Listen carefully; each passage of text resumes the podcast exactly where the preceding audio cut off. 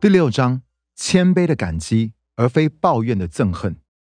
有那么一瞬间，安迪不确定自己到底是刚从波音七四七飞机上，还是从星际太空船上下来。他很想知道自己是否刚降落在某个外星球上。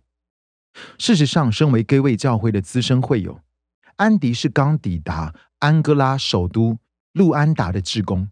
他跟着詹姆斯·罗宾森的事工国际生命外展组织一起去服侍。他们去记录法律救援组织为了拯救世界上最贫穷国家之一的营养不良孩童生命所做的努力。在连续二十四个小时不间断的旅程之后，这群人跌跌撞撞的走出飞机，坐上了一辆接驳车，到达要过夜的旅馆，准备第二天早上前往安哥拉的村庄。安迪手拿着行李，肩上背着包包。站在旅馆门口，心想着：“这不可能是我们要过夜的地方吧？”他的五个感官都因为时差受到严重的干扰。从视觉上来看，这条街像是世界末日电影中的场景一样，废弃的车子被一层厚厚的褐色泥土覆盖着，横放在没有铺路、垃圾遍地的街道上，涂鸦覆盖了许多汽车和建筑物。几只瘦骨嶙峋、满身疥疮的流浪狗在垃圾堆里游荡。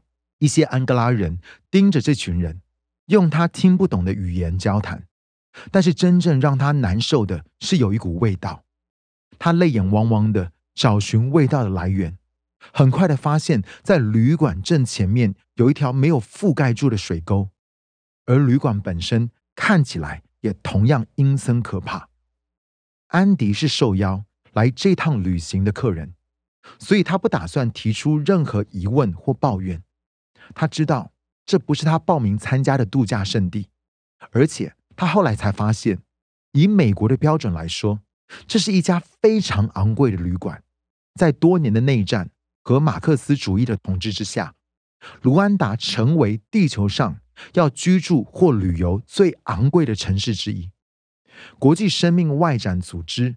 因着意识到，因为要用他人捐赠的资金，所以需要节省开支，以至于他们用最低的金额订了饭店。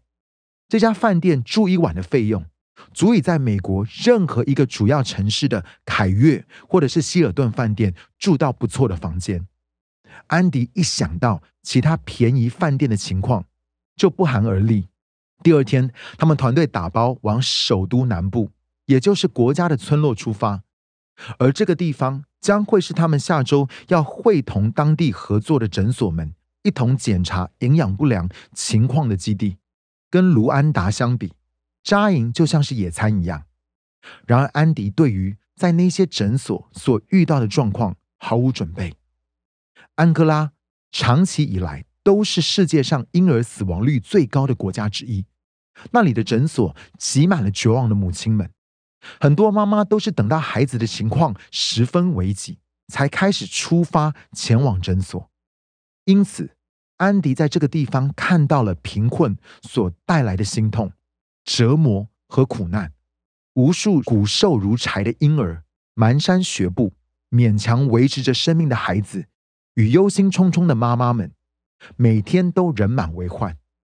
他们参观了几个村落，除了没有干净的水之外，整个社区的公共浴池只是一小块旁边用绳子圈出来的地，这所有的一切对于一个不太习惯看到自己迫切需要的人来说，都是令人震撼与困惑的。但是这一段旅程带给安迪的却是双重的震撼，因为他回家之后内心还一直在挣扎。你知道吗？安迪住在德州一个朴实。以劳工阶级为主的沃兹堡郊区，在这个安静友好的社区中，他有一栋漂亮的小房子，两辆可靠的好车，而且是已经付清又干净的。一个月会有几次跟太太在高级餐厅约会，而每三四年就会去度假一次。然而一段时间之后，他开始觉得生活跟神错待了他，有害的苦毒开始一点一点渗入他的心中。甚至连他自己都没有意识到，